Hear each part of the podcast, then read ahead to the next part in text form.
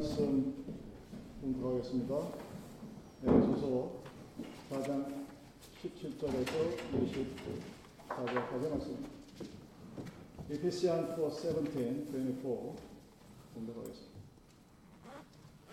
그러나 내가 이것을 말하며 주 안에서 증거하노니 이제부터는 이방인의 그 마음에 허망한 것을 행함같이 너희는 행하지 말라.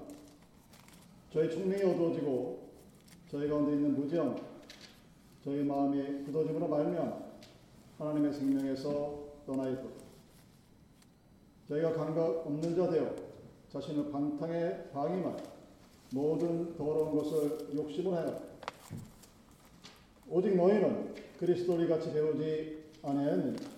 진리가 예수 안에 있는 것 같이 너희가 과연 그에게서 듣고 또한 그 안에서 가르침을 받았을진데 너희는 유혹의 욕심을 따라 썩어져가는 구습을 쫓는 옛사람을 벗어버리고 오직 신령으로 새롭게 되어 하나님을 따라 의와 진리의 거룩함으로 지으심을 받은 새 사람을 입으라. 나경희 목사님 말씀드리겠습니다.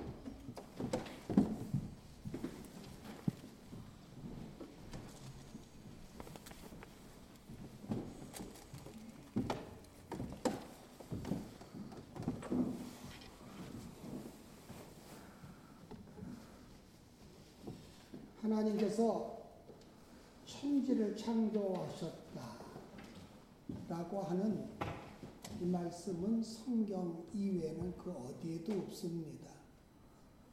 불교의 경전에 석가가 내가 세상을 만들었다 라는 말이 없습니다.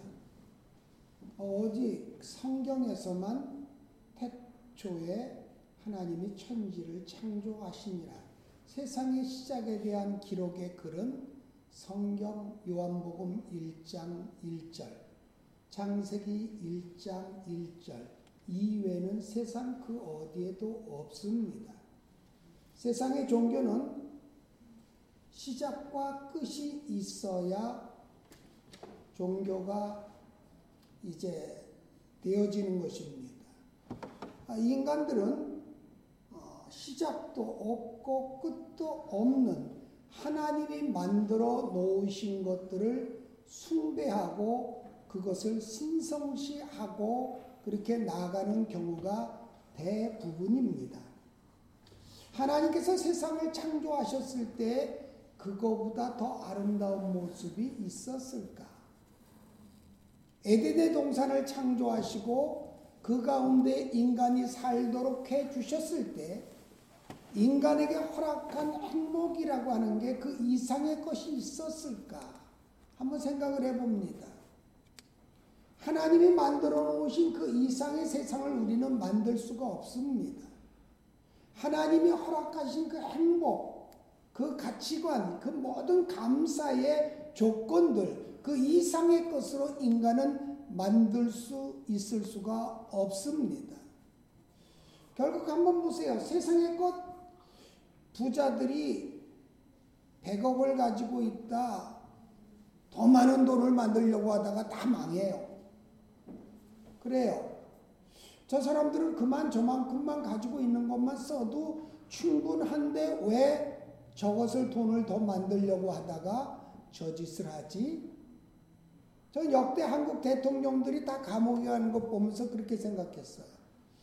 대통령 하다가 은퇴하면 나라에서 그 사람이 죽을 때까지 쓸 수 있는 돈을 다 줍니다. 집도 주고 경호원도 주고 다 줘요. 그런데 그 이상의 돈을 더 벌려고 부정된 짓을 하다가 감옥을 가요. 그게 얼마나 어리석으냐라고 하는 것이에요. 행복할 수 있는 조건, 그 정도 돈만 있으면 돼요. 그런데 인간들은 만족하지를 않아요. 왜일까요? 여러분 한번 생각해 보세요. 얼마 정도 돈이 더 있으면 여러분이 행복해지시겠는가? 얼마만 있으면 될 것 같아요? 100만 불이요? 100만 불만 있으면 집도 하나 그럴싸한 거 사고 늙을 때까지 한 200만 불 있으면 행복해질까요? 근데 여러분들이 요즘같이 벌어갖고 200만 불 몇 년 걸릴 것 같아요? 한 달에 5,000불 벌고 10,000불 벌어봐야 200만 불 모으려면은요, 정말 힘들게 벌어도 그 돈 벌 기회가 없어요. 하나님께서 만들어 놓으신 이 세계, 위치, 항상 최상의 것에다가 우리를 두셨는데, 세상을 정복하고 살도록 만들어 주셨는데, 하나님이 허락하신 것 그 이상의 것을 얻으려고 발버둥치고 노력하는 어리석은 모습들을 인간들은 가지고 있고, 하나님께서 만들어 놓으신 대로 위치에 그대로 두고 바라보고 그 안에서 만족하고 행복할 수 있었으면 좋겠는데, 마귀라고 하는 존재가 그 위치를 깨뜨렸습니다.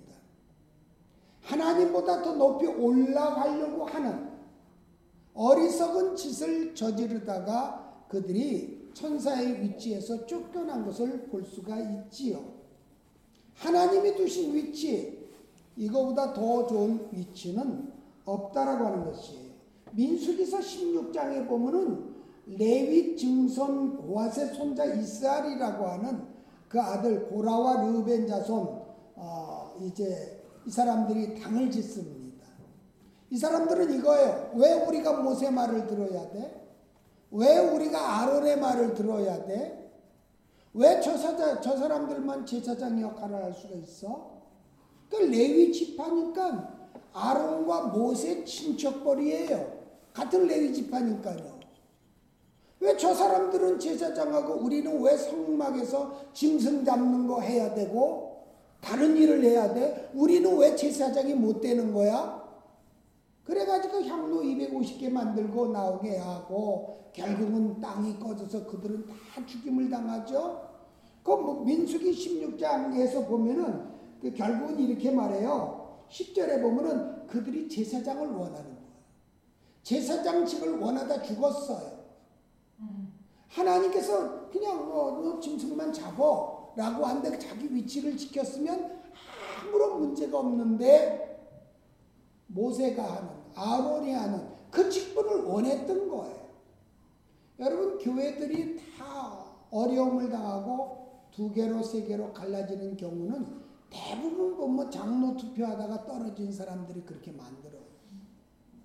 너보다는 내가 더 장로감인데, 너보다는 내가 더 배웠는데, 너보다는 내가 조금 더 가졌는데, 너보다는 내가 난데, 이런 생각을 하는 거예요.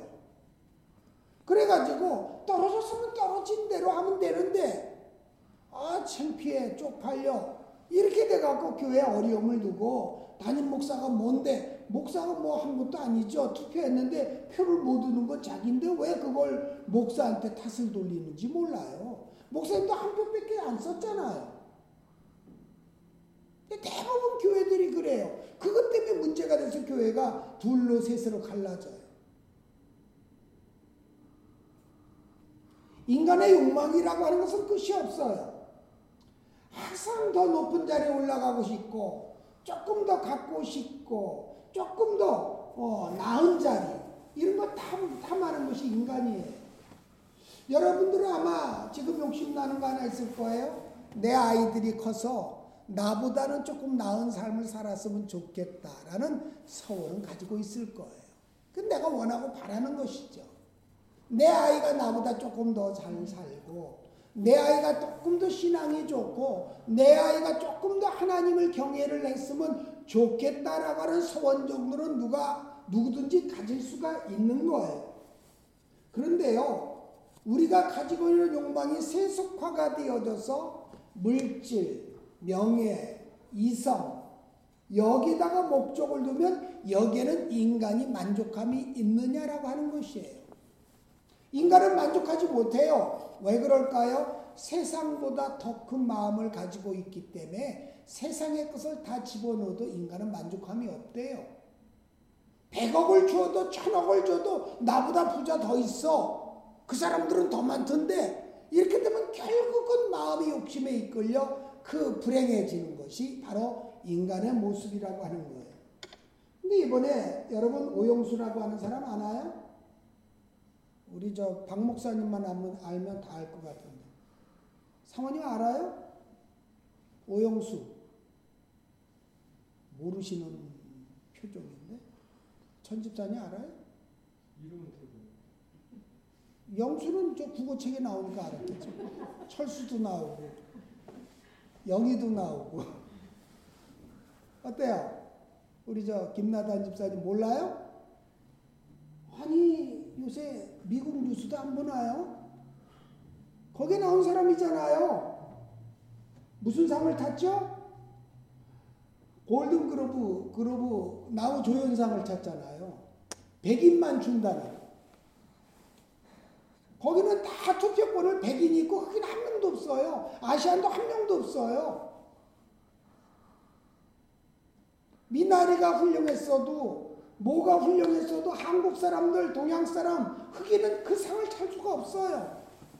근데 거기에서 한국의 오영수 그 사람을 나무 조연상을 주었잖아요.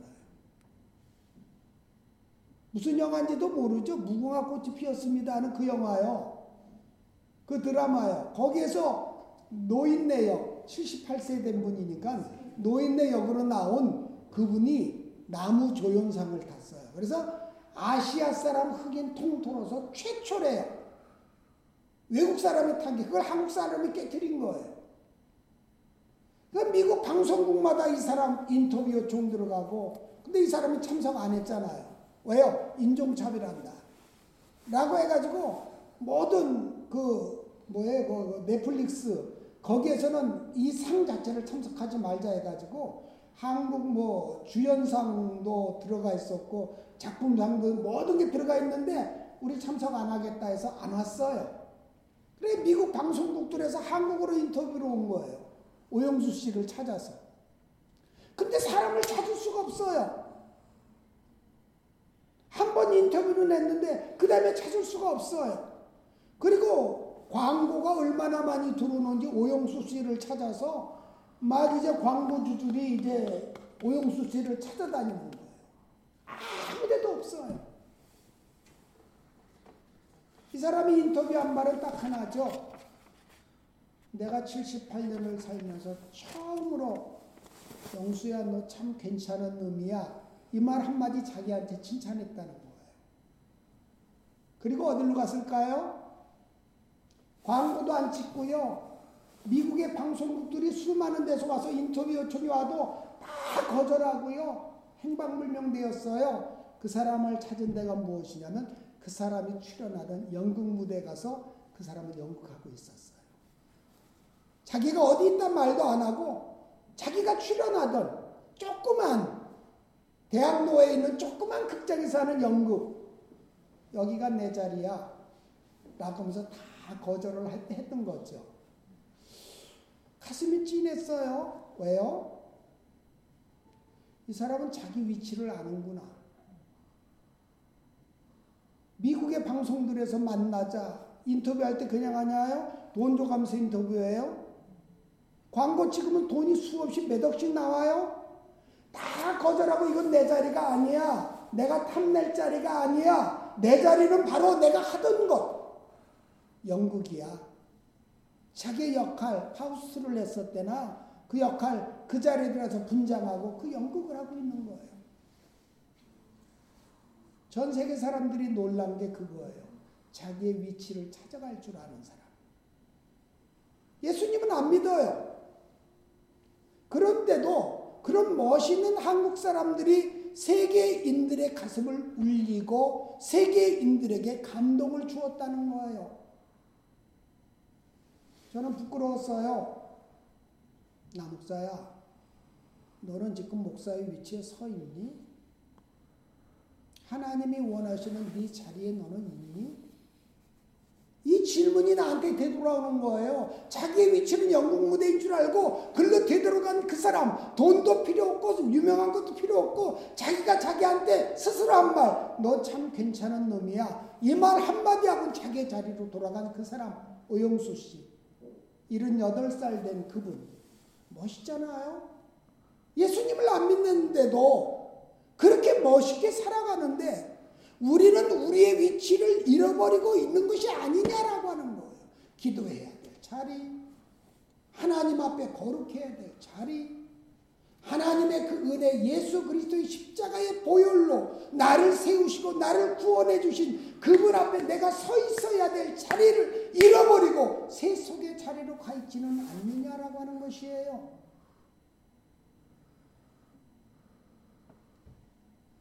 오늘 이 에베소서 말씀을 통하여 보면, 에베소서는 어떤 분들이 이렇게 말해요. 반지의 다이아몬드와 같은 부분이다. 굉장히 영적인 말씀이 에베소서 말씀이에요. 오늘 이제 본문의 내용을 통하여 보면 이것을 또한 우리에게 지적을 하고 있어요. 그 에베소서 오늘 본문 읽은 내용 중에 세 가지가 나와요. 이방인이 나와요. 그리고 옛사람이 나와요. 그리고 새사람이 나와요. 이 세 부분이 나와요.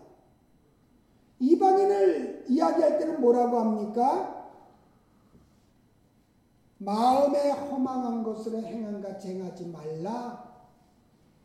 오늘 본문에 읽은 말씀에 나와 있어요. 그러므로 내가 이것을 말하며 주 안에서 증언하노니 이제부터 너희는 이방인이니까 마음에 허망한 것으로 행함같이 행하지 말라.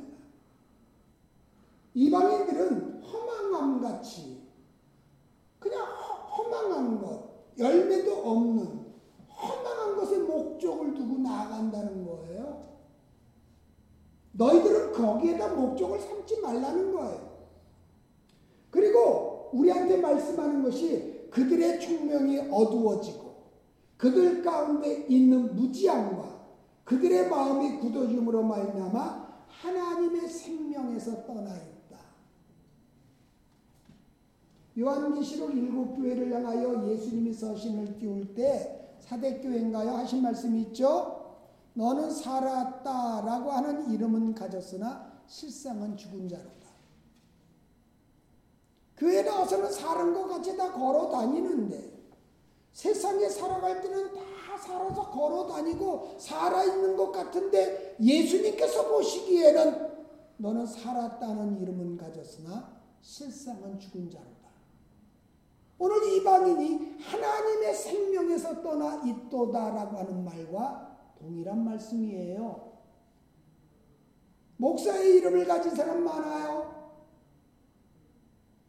또 장로의 이름을 가진 사람 많아요.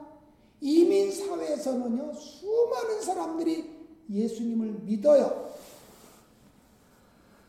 미국의 대통령이 몇 명 나왔죠? 49명인가요? 지금 몇 대 대통령이에요? 그 정도 돼요. 40 몇 명 나왔어요. 근데 미국의 대통령 되는 조건 세 가지가 있죠. 처음에 뭐였죠? 백인이어야 한다. 두 번째는 영국 계통이어야 한다. 세 번째는 크리스찬이어야 한다. 이 세 가지가 대통령 되는 기본 조건이었어요. 과거에 그랬어요. 근데 세 명이 크리스찬 아닌 사람이 나왔죠. 케네디, 오바마, 바이든. 세 사람이 카톨릭이에요. 카톨릭의 사람이 대통령 된 게 딱 이 세 사람이에요. 그런데 지금 어떤 건가요? 입법부, 행정부, 수장들이 전부 다 카톨릭이에요. 하원 의장 펠로시인가요? 누구도 카톨릭이죠. 그렇게 돼 있어요. 그러니까 백인, 잉글랜드계, 그 다음에 기독교인, 이 대통령이 요건이었는데 뭐 트럼프도 독일 계통인가 어느 계통이고 여러 그런 사람들이 요즘 나타나고 있죠. 영국 계통의 사람들이 안 되고 있죠. 생각해보면 그래요. 다 보면 크리스찬이라고 해요. 그럼 여러분 역사적으로 대통령 된 사람 중에 저 사람은 진짜 크리스찬이야 라고 여러분들이 생각했던 사람이 있나요? 하나 있죠. 요즘도 활동하시는, 집 지러 다니고 봉사하시는, 그 주일학교 교사하시는 그 대통령 하나 있죠.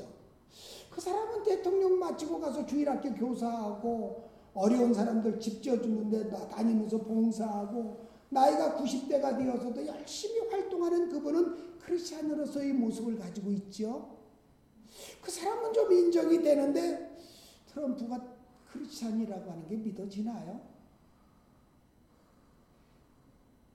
이름은 크리스찬인데 선거 때만 되면 대통령도 교회를 가요. 이재명도 교회를 갔대요. 윤석열도 교회를 갔대요. 근데 그 사람들이 크리스찬이에요? 진짜 예수를 믿는 사람들이에요? 하나님께서 그러시는 거예요. 너는 살았다는 이름은 가졌지만 실상은 죽은 자다. 사망 선고를 받은 자가 되어 있지 않느냐?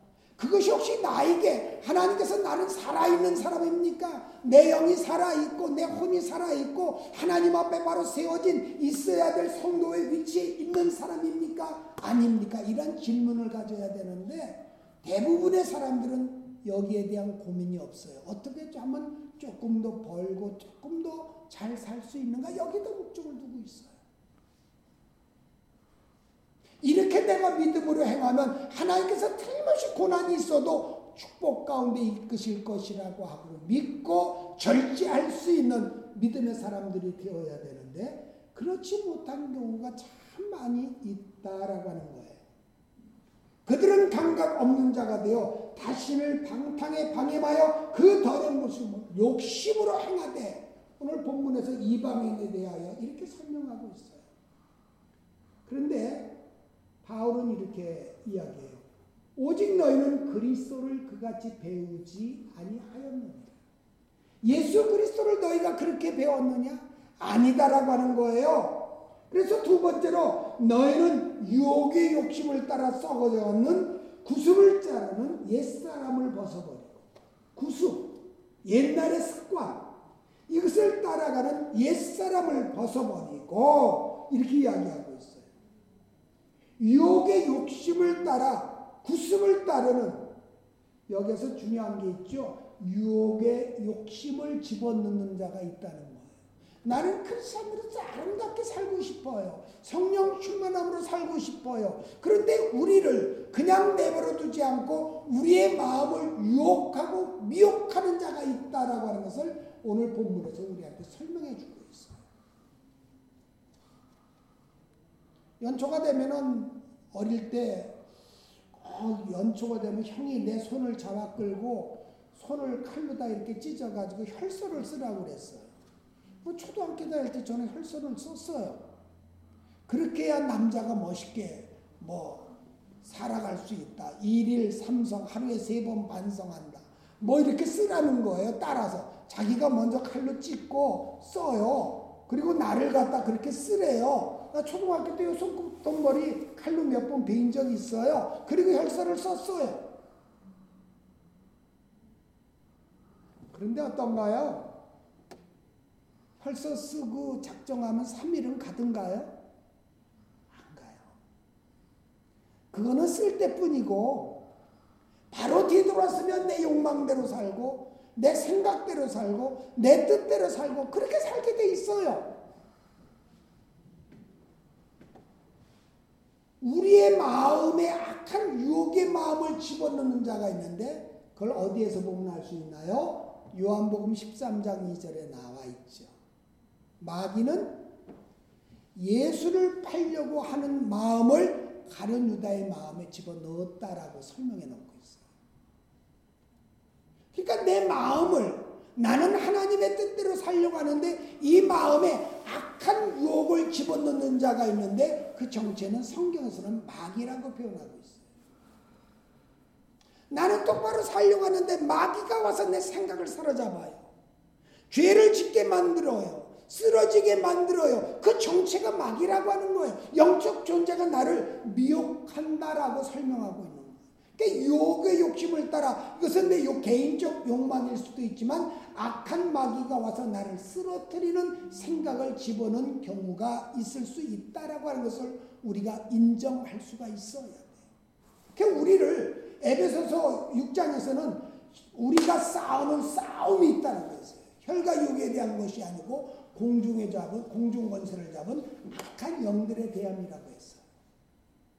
우리가 싸우는 것은 눈에 보이지 않지만 크리스찬들은 매일 싸우는 거예요. 악한 영들이 와서 나를 쓰러뜨리고 세상의 정욕을 집어넣으려고 하는데 믿음의 사람들은 말씀과 기도로 거룩하여 지기 때문에 말씀과 기도 속에 살려고 하면 이걸 물리치게 돼 있죠. 이건 말씀에 어긋나 사단아 예수의 이름으로 명하나니 물러가라. 명령하면 물러가요. 와서 집어넣지만 예수의 이름으로 명하느니 물러가라. 물러가요. 그런데 또 와요. 반복적인 삶을 살아요. 그래서 말씀을 잘 읽어야 되는 게 뭐예요? 그걸 분별할 수 있는 능력을 바로바로 기도하지 않고도 알 수 있는 것이 말씀의 능력이에요. 그리고 이걸 지킬 수 있도록 해주는 것이 기도예요. 파워풀한 능력은 기도 가운데 나오잖아요. 말씀을 통하여 우리에게 길을 제시해요. 기도를 통하여 이길 수 있는 힘을 주셔요.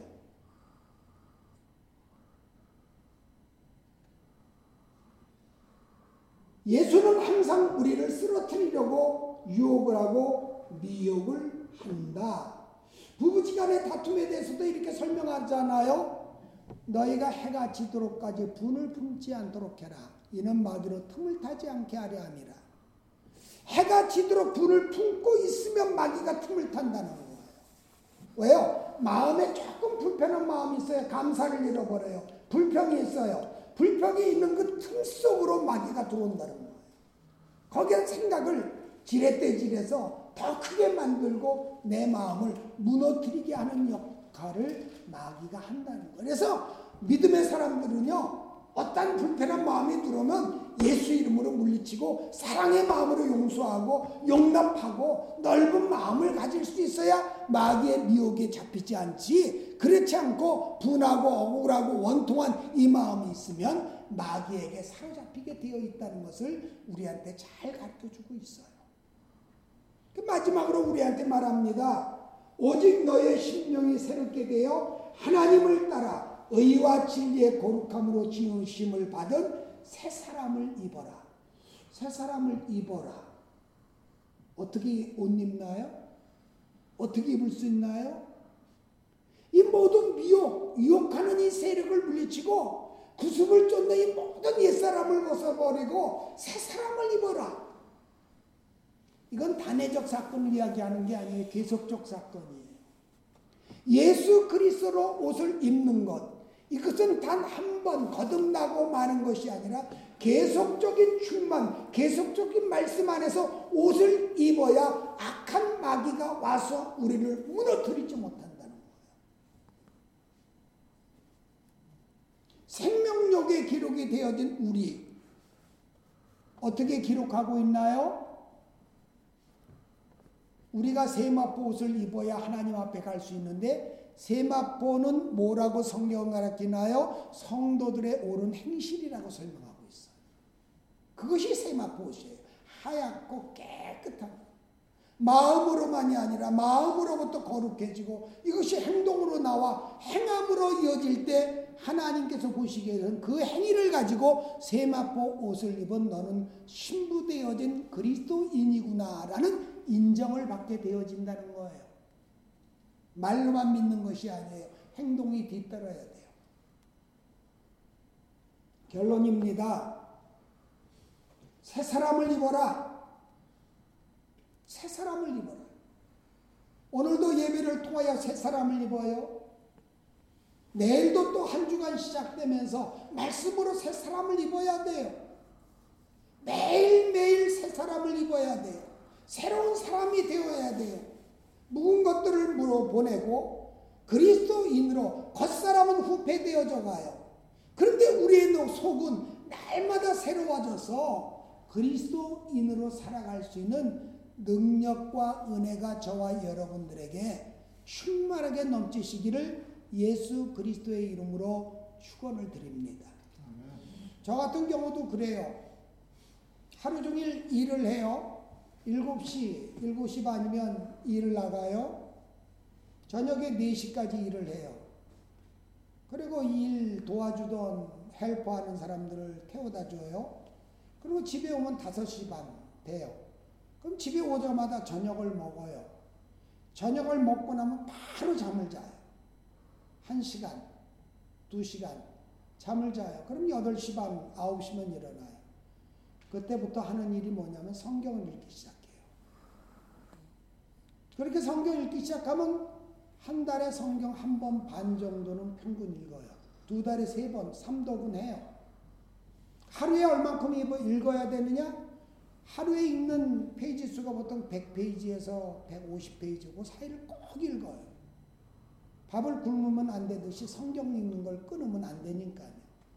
그리고 내가 하나님 앞에 기도해야 되는 시간, 기도 분량이 있어요.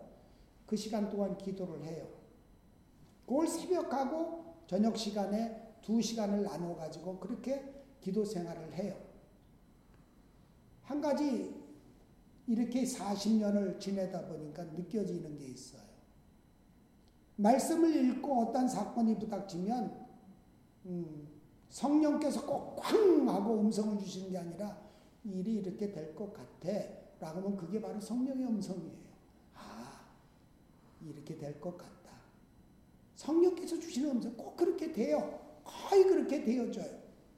성령과 동행하고 성령을 따라 살고 예수 그리스도께서 내 안에, 내가 그리스도 안에 거하는 이 삶을 살면은요, 세상에서 나를 해하려고 해도 성령께서 지켜주셔요. 절대 우리의 가정을 넘어뜨리지 않으셔요. 시련은 있을 수 있어요. 그러나 결과적으로 나를 쓰러뜨리지 않으세요. 결국은 무엇입니까? 크게 쓰임받느냐 적게 쓰임받느냐 이게 문제가 아니에요. 성령과 함께 동행하고 있다라고 하는 것.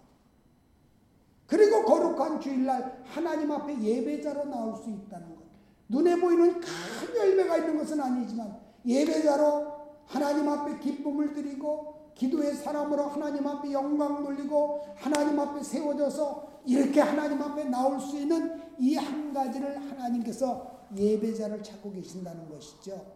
예레미야를 예루살렘을 멸망시켜야 되겠다. 하나님, 그래도 어떻게 믿는 사람들이 이렇게 멸망할 수 있습니까? 근데 하나님께서 한 가지 조건을 달려 예루살렘 거리에 나가서 의로운 자 한 사람이라도 데려오면 내가 멸망을 시키지 않겠다. 이렇게 약속하시는데 예레미야가 나가서 한 사람도 구하지 못하죠. 이 시대 가운데 중요한 건 그거예요. 내가 하나님 앞에 온전한 믿음의 의인으로 한 사람으로 서 있는 거. 하나님께서는 그걸 원하신다는 것이죠.